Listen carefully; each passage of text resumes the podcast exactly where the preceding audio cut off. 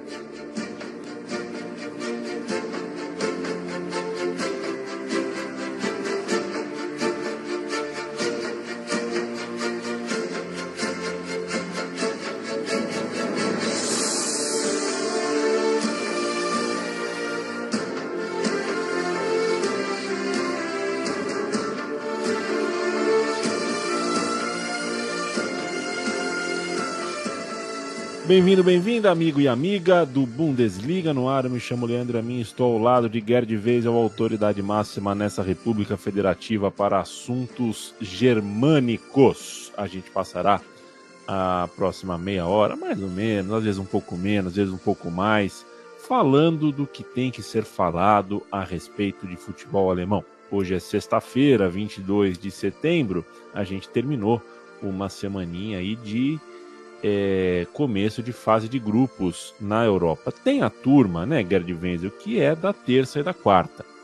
Isso. Geralmente, geralmente são os bávaros, né? O pessoal de, de Munique é, é da terça ou da quarta. Mas Isso. tem a turma que é da quinta.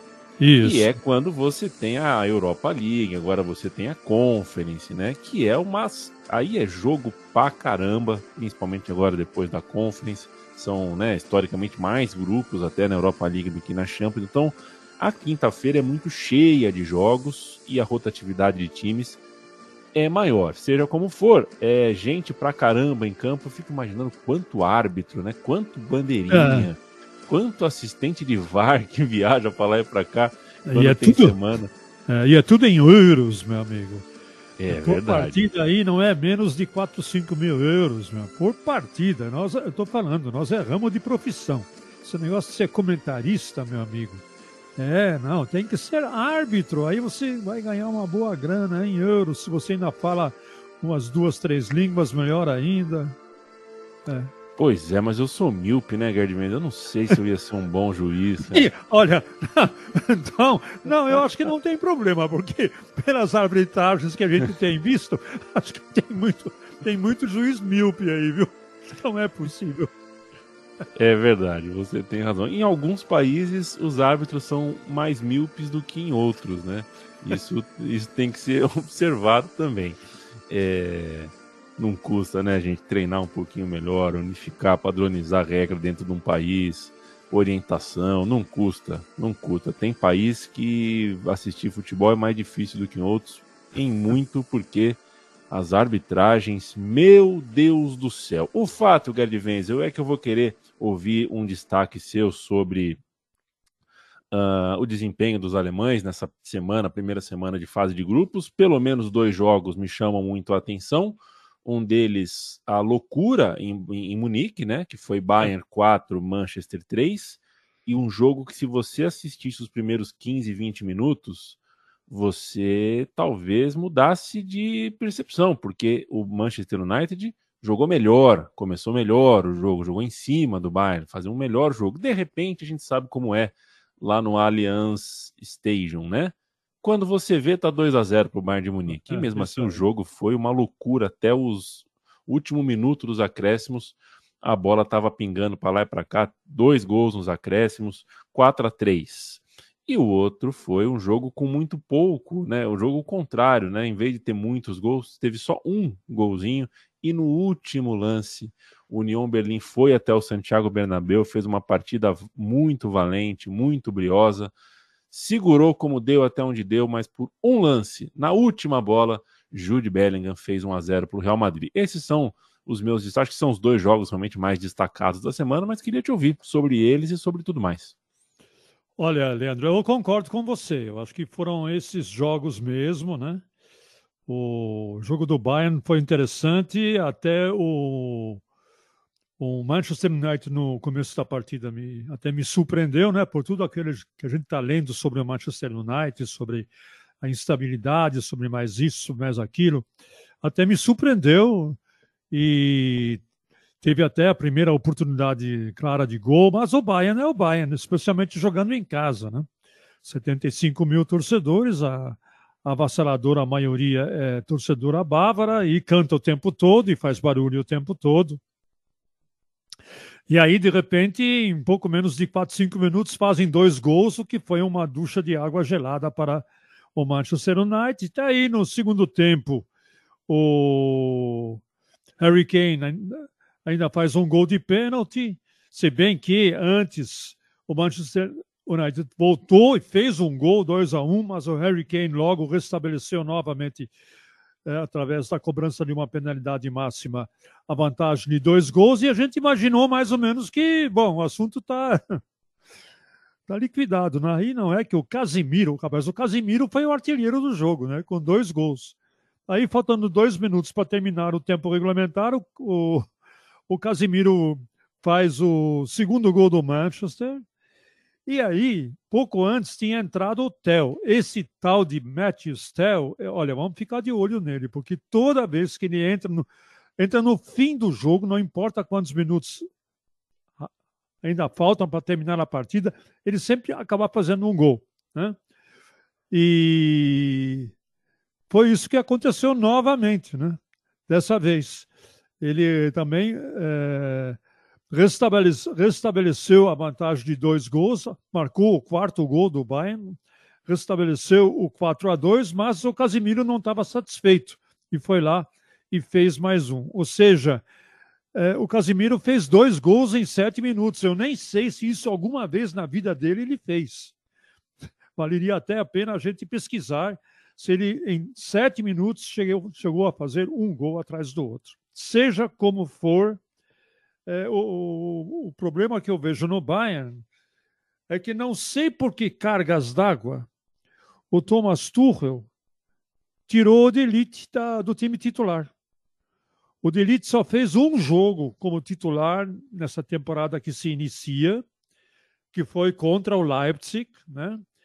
E realmente a atuação do Delite naquele jogo ela foi é, desastrosa. Desde então ele nunca mais começou a jogar como titular. O Pamecano se é, estabeleceu como titular e o Kim também se estabeleceu como. Então tem uma nova dupla de zaga no Bayern de Munique. E ela, essa de vez em quando, dá chabu, né? Basta dizer que o, é, começa até a ser normal, né? O Bayern sofreu três gols, né? Sofreu três gols contra o Leipzig, sofreu três gols agora contra o Manchester, sofreu dois gols contra o, o Bayer Leverkusen. Né?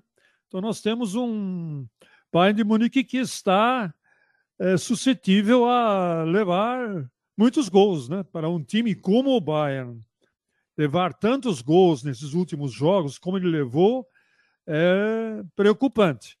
O bom do Bayern é que sempre ele arruma um ataque para fazer é, para consertar as lambanças da defesa. Então, 4 a 3 no fim ao cabo, acabou sendo um resultado é, justo. O Bayern mereceu vencer, né?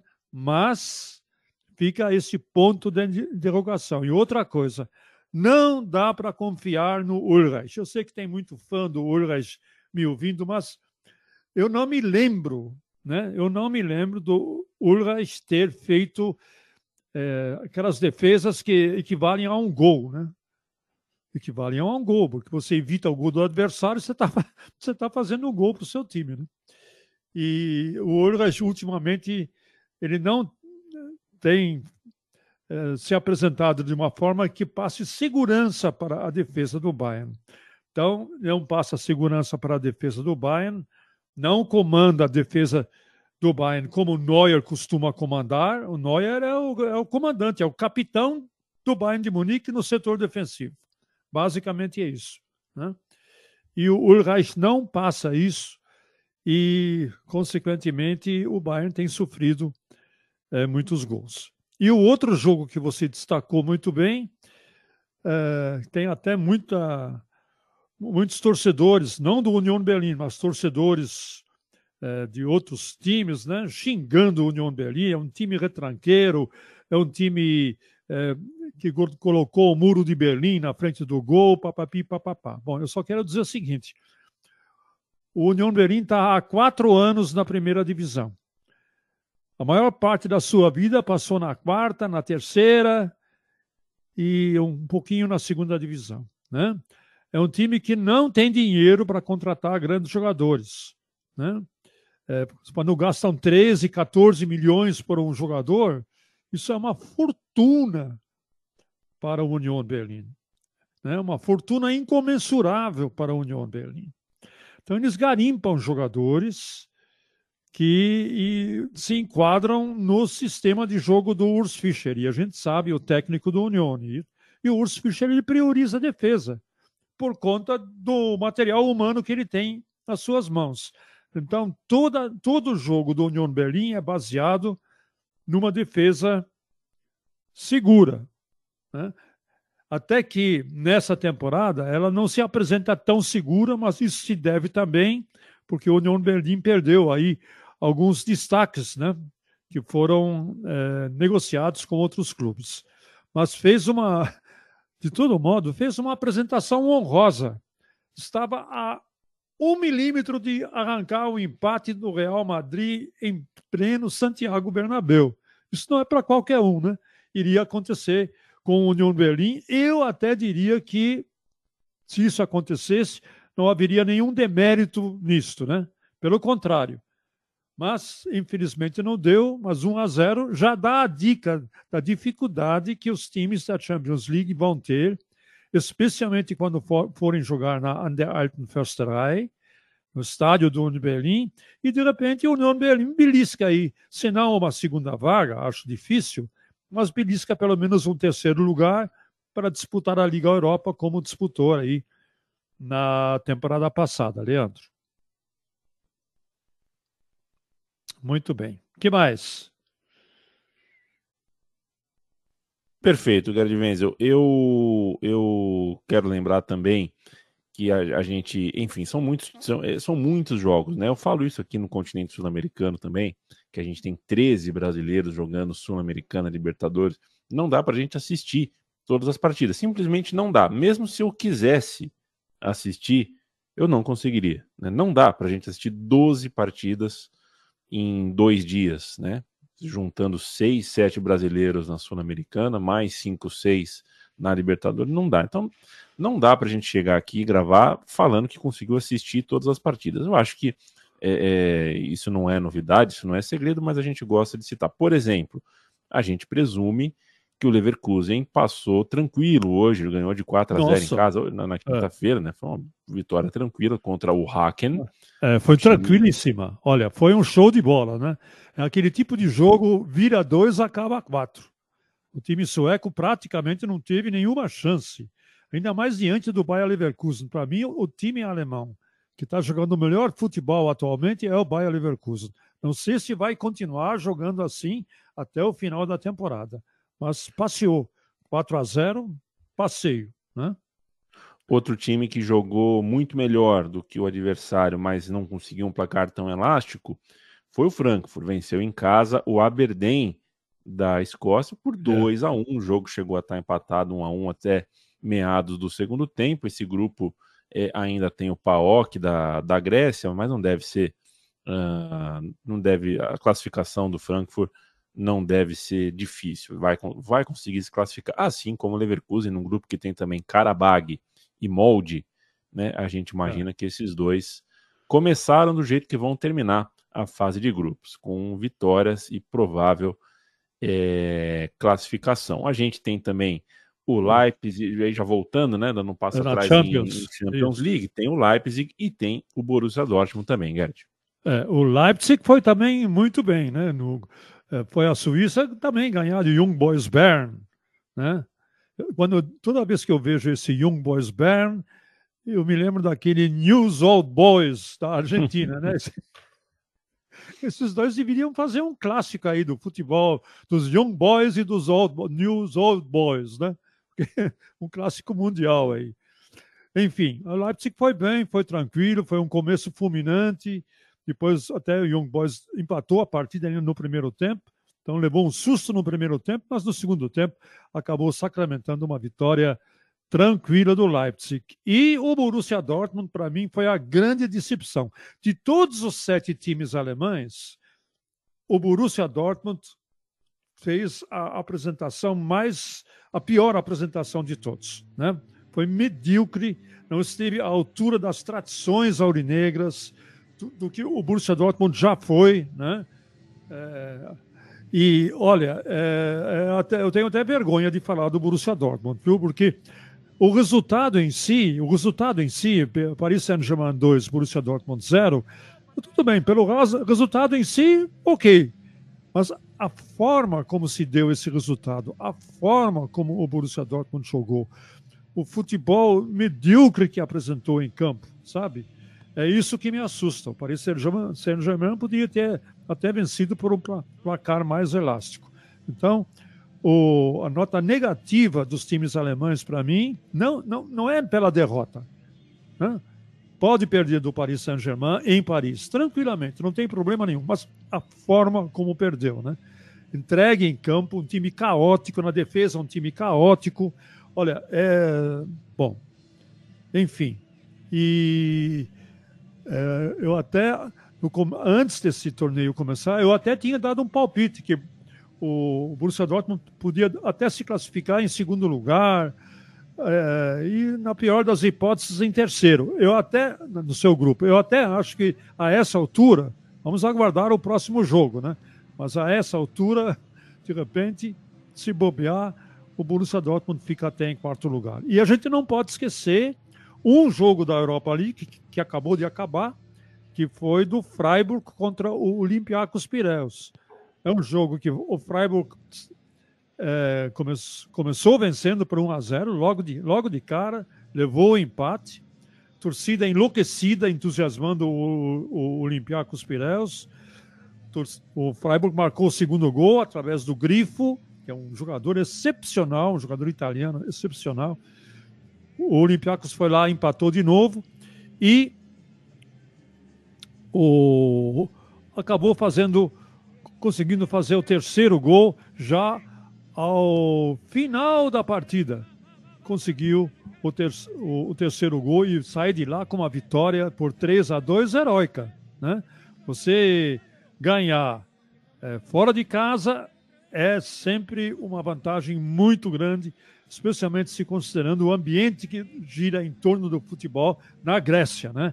É muito barulho, muita pressão, é, estádios pequenos, etc, etc, etc. Então o Freiburg resistiu a isso e conseguiu uma vitória importante por 3 a 2. Ou seja, o frigir dos ovos, sete jogos, cinco vitórias alemãs, duas derrotas. Que tal? Tá bom o balanço, não acho? Eu acho bom, principalmente considerando que um ano atrás, no começo da temporada passada, a gente tinha números antagônicos a esse, né? A Alemanha começou mal a temporada passada e a gente se queixou aqui. Então, por coerência, a gente festeja esse bom início. Mas vamos Muito. falar de Bundesliga, Gardivens. A rodada 5 vem aí. É, a gente teve um empate entre os dois líderes, né? Na última rodada, o Leverkusen enfrentou o Bayern de Munique, um, um bom jogo, um 2 a 2 com emoção até o final, pênalti no final, um jogo bem interessante. E o Leverkusen acho que sai por cima desse jogo, porque afinal de contas era visitante e foi buscar o um empate no fim. Mas a gente tem que olhar para frente. A rodada 5 vem aí. Esse Leverkusen agora recebe o Heidenheim, enquanto o Bayern joga de novo em casa contra o Bochum. É... Expectativa de três pontos para cada mais uma vez? Então, o negócio é o seguinte, né? O, claro que o Bayern diante do Bochum, na sua casa, é, é franco favorito é, disparado. Agora, fica sempre uma pulguinha atrás da orelha. Né? Porque se do meio campo para frente, né, a, a, partir do, do, do, do trio meio campista ofensivo, mais o Harry Kane, é, como atacante de ofício, se bem que ele não está jogando bem como atacante de, de, ofício o jogo inteiro, ele se movimenta também pela meia esquerda ou pela meia direita, ele dá assistência, etc. e tal.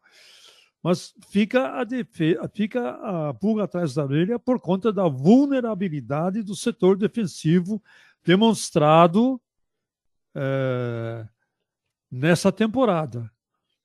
Né? Olha aqui, ele levou três gols contra o Leipzig na Supercopa E depois, deixa eu ver no campeonato alemão quantos gols ele já levou.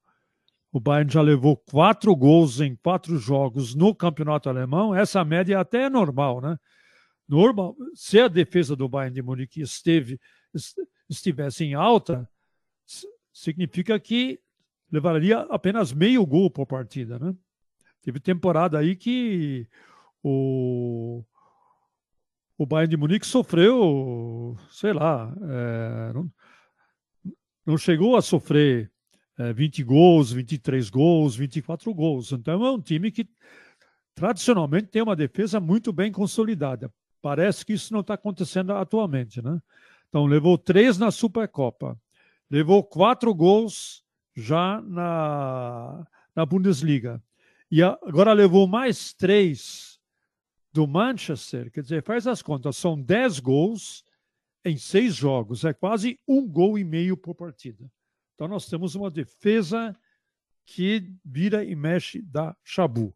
É isso que preocupa o torcedor bávaro é, nessa em, em, qualquer partida, né? mesmo jogando na Allianz Arena. Né? Você vê, na Allianz Arena, o Manchester United meteu três gols. Né? Na Allianz Arena, o Leverkusen meteu dois gols. Né? E na Allianz Arena, o Leipzig meteu três gols também. Então, nós temos uma situação aí que preocupa. As más línguas falam que o Thomas Tuchel não gosta do Delite, o zagueiro que foi comprado aí por oitenta e tantos milhões de, de euros da, da Juve na temporada retrasada. Né?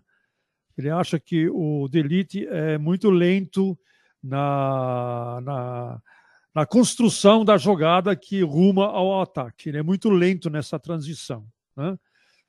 Então tem que tirar o, o Pamecano também, né? porque o Pamecano também, até ele engatar uma quinta marcha, demora uma eternidade. Enfim. Então, de, mas de resto, Bayern franco favorito diante do Bochum, e o Bochum é o franco atirador nesse jogo. O próprio técnico falou isso, olha, qual é? Eu sou franco atirador, meu amigo. Eu, se eu sair com uma derrota honrosa da Aliança Arena, me dou por satisfeito. Agora, de repente, é, podemos até aproveitar as poucas chances. Certamente teremos, teremos poucas chances de marcar gols. Agora, as poucas chances que tivermos, tivermos, temos que aproveitar. Se aproveitarmos, de repente, pinta uma zebraça aí. Não acredito, mas é improvável, mas não é impossível, né? Então, do jeito que está tá a defesa da Bávara, do jeito que está o Ulrich, que tem momentos de extrema insegurança durante a partida, é muito instável durante um jogo propriamente dito. No minuto faz uma defesa espetacular, no minuto seguinte ele tem uma falha de saída de bola. É um negócio de maluco, né? E o outro jogo que você destacou, do Leverkusen e do Heidenheim, então eu só quero dizer o seguinte: é só eine Momentaufnahme, é só a foto do momento. O Leverkusen é o time do momento. Né? Ele arrancou um empate que foi mais do que merecido né? do Bayern em plena Aliança Arena. Houve muita reclamação de que o pênalti não teria existido. Para mim, foi pênalti. Enfim, foi polêmica, mas o árbitro marcou e também uh, os comentários dos meus colegas jornalistas na Alemanha não houve ninguém que contestou esse pênalti marcado pela arbitragem. Aqui no Brasil houve muita gente que contestou, é interessante isso, né? Mas na Alemanha, os jornalistas esportivos, nossos colegas, não contestaram. Então, o Leverkusen arrancou um empate mais do que merecido do Bayern de Munique na Allianz Arena e vai enfrentar na sua casa o Heidenheim, né?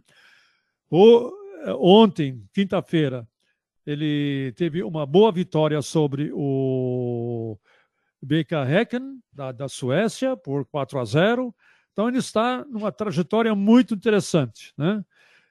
O Xabi Alonso conseguiu montar uma equipe que tem uma defesa estável, uma das melhores defesas eh, do campeonato, um meio-campo produtivo e um ataque eficiente. Então, você junta a fome com a vontade de comer e tem um time que está muito bem é, no campeonato. Não nos esqueçamos que logo na abertura do campeonato foi o Bayer Leverkusen que ganhou do Leipzig, que é outro time que está é, muito bem. É, tá, tá, saiu muito bem, está saindo muito bem no retrato, pelo menos até agora. E tem o jogo do Dortmund, né? O Dortmund vai fazer um jogo importante contra o Wolfsburg, é na sua casa, né?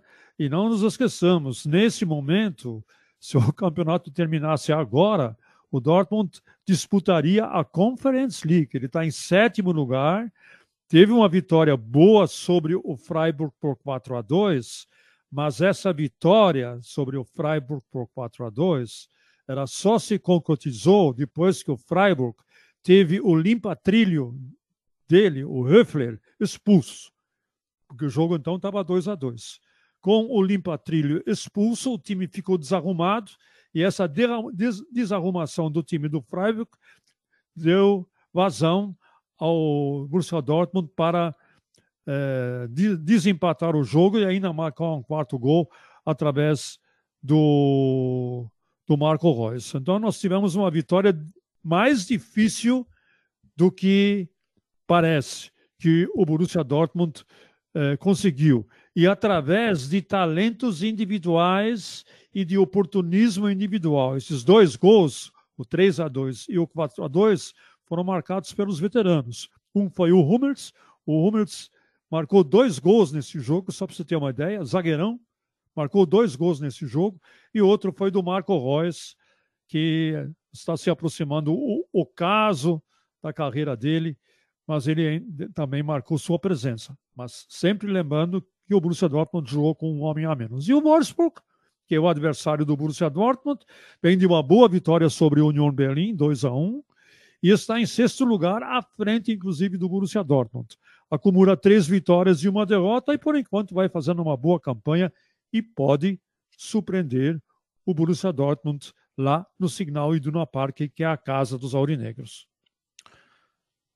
O perfeito, Gerd Wenzel, fazendo então servição da rodada aqui, sexta-feira, Stuttgart e Darmstadt, dia 22 do 9, dia 23 no sábado, Union Berlim e Hoffenheim, Dortmund e Wolfsburg, Mönchengladbach e Leipzig, Augsburg e Mainz, Bayern de Munique e Bochum, e também Werder Bremen e Colônia. No domingo, Leverkusen e Heidenheim, e Frankfurt contra Freiburg. Para a gente matar o nosso Convescote aqui, o Gerd Wenzel. É, Convescote que eu tenho aqui, a minha, meu pão de queijo.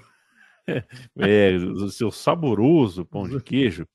É, eu queria uma palavrinha sua sobre a escolha do Nagelsmann para a seleção alemã. Jovem de tudo, né? Ele tem só 36 anos, mas já tem uma carreira, né? Foram três flechas aí que ele lançou na sua curta carreira, né? Hoffenheim, Leipzig e Bayern de Munique. Três trabalhos bons, apesar do trabalho do Bayern de Munique ter terminado mal, né? O Bayern de Munique começou muito mal a temporada, ele caiu, foi um pouco traumática, inclusive a queda dele ali uh, da frente do Bayern de Munique, mas ele foi campeão passada, no, né? é, na, na temporada, temporada passada, exatamente mas ele foi campeão pelo Bayern de Munique, né, no ano que ele começou e terminou. Então, não consigo chamar a, é, a passagem dele pelo Bayern de, de, de, de, ruim, não. Me parece um bom nome é, e muito jovem, né? Muito interessante. Estou curioso para ver. Queria uma palavra sua.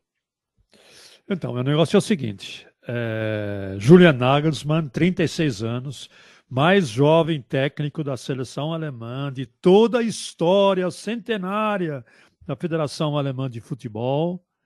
Isso, e o interessante, ele sucede pela segunda vez o Hansi Flick, né? Quando o Hansi Flick foi demitido do Bayern, quem foi para o lugar dele? Foi o Julian Nagelsmann. E agora o Hansi Flick foi colocado de fé, foi afastado, né? Eles são muito elegantes para falar. Não falam demitido, foi defenestrado, não. foi afastado do cargo. E quem sucede o Hansi Flick? O Julian Nagelsmann de novo, né? nenhuma experiência em seleção. Né? Normalmente é isso mesmo, né? Os, os, técnicos trabalham em clubes, né? Quando eles são chamados pela primeira vez, nem... o problema do Julian Nagelsmann é que ele não vai ter tempo de tentar é, fazer com que a seleção jogue da maneira como ele acredita que uma seleção deva jogar, né? porque ele vai ver os jogos dos clubes e vai tentar montar um elenco que, que é, se adapte mais ou menos à sua ideia de como uma seleção deva jogar futebol. E aí está o, o X da questão, né? Quer dizer, essa, esse chamamento, esse recrutamento do Julian Nagelsmann é um recrutamento de alto risco, porque não, ele, ele só tem jogos amistosos para fazer com a seleção. Ele tem umas seis ou oito partidas até finalmente ter chegar à Eurocopa e ele vai ter pouco tempo de treinar essa equipe. Finalmente, quando ele vai chegar a uma conclusão de qual é a formação ideal, né? qual é o time ideal, a estrutura ideal do time em termos de quem são os titulares, quem são os reservas, enfim, né? É, ele vai ter pouquíssimo tempo para fazer isso. E eu, francamente, eu acho um risco. Mas aí vem a outra pergunta: qual é a opção que a Federação Alemã teria no lugar do Julian Nagelsmann? Qual é? É o Jürgen Klopp? Esse é o técnico dos sonhos da Federação Alemã. Contratar Jürgen Klopp. Acabou de renovar com o Liverpool até 2026. Né? Quer dizer, quando se vai falar numa eventual saída do Jürgen Klopp do Liverpool, talvez até no fim da atual temporada, quando de repente o Liverpool não vai tão bem como se esperava, papapi, papapá, e aí o Jürgen Klopp pode até assumir a seleção alemã uma vez passada a Eurocopa. Por isto que na Alemanha já estão falando, e na prática é isso mesmo, o contrato do Julian Nagelsmann com a Federação Alemã é só até julho do ano que vem. Né? Então, faz, uhum. faz, faz, a conta aí. Né? São, não são nem 10 meses. O contrato de 10 meses, eu também nunca vi um contrato de 10 meses, e até estranho que o Julian Nagelsmann tenha aceitado isso, mas é isso. Contrato de seis meses, ganha 400 mil euros por mês, né? e vai tentar fazer um trabalho digno da Alemanha na Eurocopa. Essa Eurocopa, como a gente sabe, vai ser na Alemanha. Então, qual, qual seria a opção? Né? Então, se falou muito no Jürgen Klopp, está indisponível. Se falou também no tal do Stefan Kuntz, que era até ontem técnico da Turquia. É um técnico que já foi técnico da seleção alemã sub-21, mas acredito que ele não estaria à altura desse cargo. Se falou no Louis van Gaal para assumir a, a, direção técnica da Alemanha. E já teve, já imediatamente teve vozes no Bayern de Munique, de jogadores, ex-jogadores do Bayern, imediatamente levantando a mão, dizendo: não, isso mesmo, o Louis van Gaal vai dar um jeito na seleção alemã. Quem foi? Foi o Philipp Lahm, ex-capitão da seleção alemã, e o Bastian Schweinsteiger, que quando surgiu o nome do Louis van Gaal, imediatamente levantaram a mão dizendo, não, é isso aí, a solução é essa. Mas o Louis van Gaal teve, quando foi técnico do Bayern de Munique, também teve muitos problemas de relacionamento, etc, etc, etc, além de que ele está doente, né? O Luiz Fangal está doente, ele está em tratamento permanente é, do, de um câncer. Então, fica também a dúvida o quanto ele poderia se dedicar a reestruturar a seleção alemã, ou estruturar a seleção alemã para fazer um, uma Copa digna. Uma Copa digna é chegar pelo menos às semifinais. Essa é uma Copa digna para a seleção alemã. Qualquer coisa menos do que isso é um fracasso, né? Então, e ainda se falou no Roger Schmidt, que atualmente é técnico do, do Benfica, né? é um bom técnico, jovem também, mas ele também tinha acabado de renovar o seu contrato com o, com o Benfica, e por sinal hoje perdeu em casa do RB Salzburg por 2 a 0. Mas isso não vem ao caso. O que vem em casa, ou vem ao caso, é que o Roger Schmidt também estava indisponível. Então, na realidade, Leandro, o Julian Nagelsmann foi a terceira opção. Né? A primeira opção seria o Jürgen Klopp, a segunda opção seria o Roger Schmidt, e o Jürgen Nagelsmann é a terceira opção. E ele, olha, ele foi corajoso, né? Ele abriu um ele abriu mão de 20 milhões de euros que o Bayern ainda iria pagar para ele até ele ter cumprido o contrato, até 2026. É inacreditável uma história dessa, né? Mas é verdade. Quer dizer, ele iria ganhar 20 milhões de euros para ficar em casa assistindo o jogo de futebol, tomar seu chopinho e comer a sua bratwurst, o seu salsichão. De tudo isso ele abriu mão para trabalhar durante 10 meses por 4 milhões de euros para a Federação Alemã de Futebol. Eu só posso desejar a ele boa sorte. Né? Claro, torço pela Alemanha, como eu torço pelo Brasil, são dois times é, para os quais eu sempre desejo muita boa, muito boa sorte e espero que o Julian Nagelsmann, com a seleção que ele vai montar, tenha boa sorte também na Eurocopa que se realiza no ano que vem na Alemanha. Ficaremos atentos. Boa sorte a Julian Nagelsmann e bom fim de semana para você, Gerd Wenzel, com muito futebol com muito gol, com muita alegria, muita saúde, muita paz. Um beijo, um abraço para toda a sua família também. E obrigado a você, amigo e amiga da Central 3, que topou e sempre topa ficar na nossa companhia aqui por 30, 35, 37 minutos, como hoje, 38 aqui.